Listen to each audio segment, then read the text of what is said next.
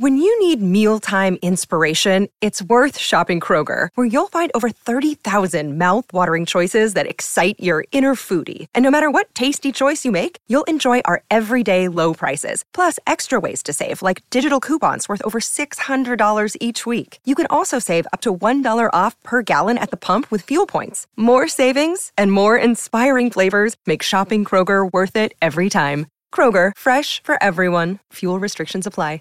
What's the easiest choice you can make? Window instead of middle seat? Picking a vendor who sends a great gift basket? Outsourcing business tasks you hate? What about selling with Shopify? Whether you're selling a little or a lot, Shopify helps you do your thing, however you cha-ching. Shopify is the global commerce platform that helps you sell at every stage of your business. From the launch your online shop stage to the first real life store stage, all the way to the did we just hit a million orders stage? Shopify's there to help you grow. Whether you're selling scented soap or offering outdoor outfits, Shopify helps you sell. Wherever and whatever you're selling, Shopify's got you covered. Sign up for a $1 per month trial period at shopify.com slash try. Go to shopify.com slash try now to grow your business, no matter what stage you're in. Shopify.com slash try. Mea culpa, mea culpa, mea maxima culpa, my dear swaggers, friends and neighbors, ladies and gentlemen. There was supposed to be an episode this week, and the reason why there isn't will be explained in the uh, forthcoming apology. And uh, rest assured, it is entirely my fault. It has nothing to do with Walker. I'm willing to wa- blame Walker for anything and everything. I'm still half convinced that he ab- absconded with Jimmy Hoffa somewhere. And I can't be conclusively certain that he wasn't the grassy knoll in the 60s in Dallas, but uh, this time it's all on me normally here on So Very Wrong About Games, we don't verge into personal matters and we don't talk much of anything about what happens outside our gaming time. And even we leave a lot of the details of the gaming time itself rather indistinct so as not to waste your time and verge into the overly personal. But this is going to be a bit of an exception, primarily because you're owed an explanation.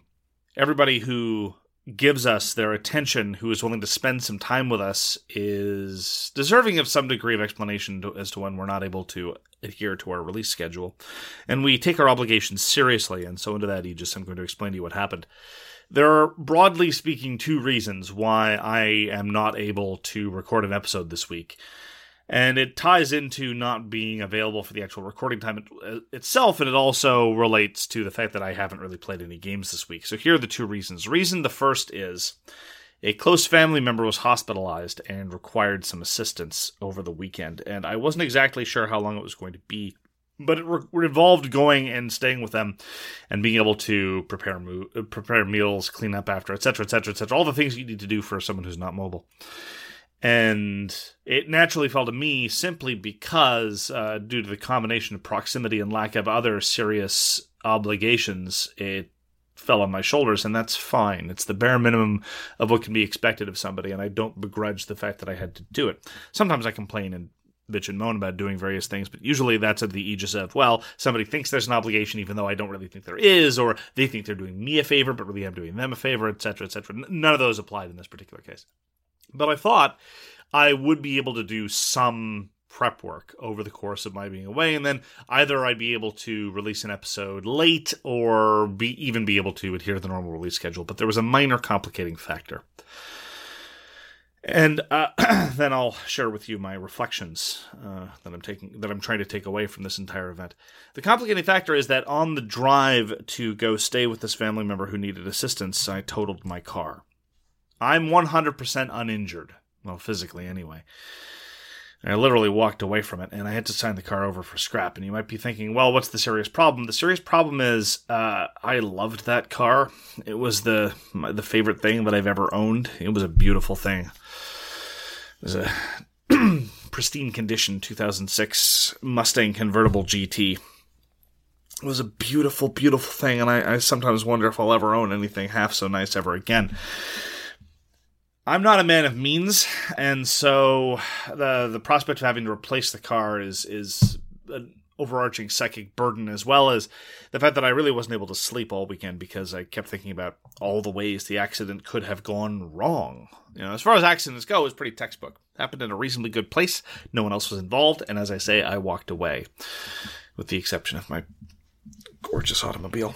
Anyway, so that's where I am now. I wasn't really able to get any work done. I wasn't able to get any sleep done. I wasn't able to get any gaming done, largely speaking. I was either involved in dealing with the aftermath of this particular disaster, planning for the future in the aftermath of this, because let me tell you, friends and neighbors, I live in a city where you have to have a car. The rest of my life, I've lived in places where I, I didn't have to own a car, and indeed didn't. I've only owned a car for the past five ish years of my life, but having moved to Kingston, Kingston's a place where you need a car, so that's that.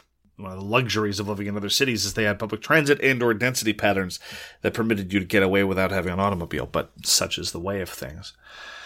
And uh, so that's provided a rather serious strain on my time, my energy, and my mental headspace. So I don't really have anything to say with respect to gaming except for this. I can leave you with this at least. We our hobby, and I've been reflecting on this over the past couple days. Our hobby is a strange intersection of the materialistic and the social because we have all these toys that we buy or acquire or what have you.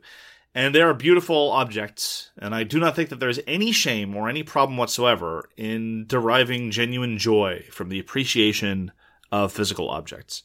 I don't even think there's really any problem with deriving joy from the own ownership of physical objects. But at the same time, you uh, can't let that undermine the fact that this is, with certain rare exceptions, a social activity. And these objects are, in a real sense, a catalyst for bringing us together. And I am certainly not very good at keeping that in mind at the best of times.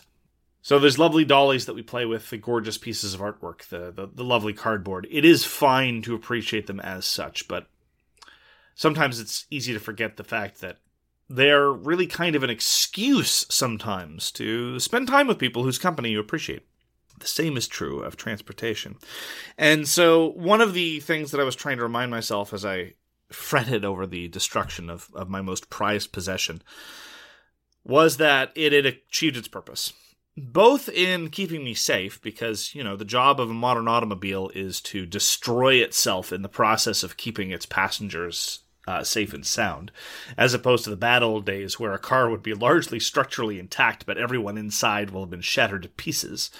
The converse is much much preferable. And the car was able to do what its job was in terms of rendering me to someone who needed my help.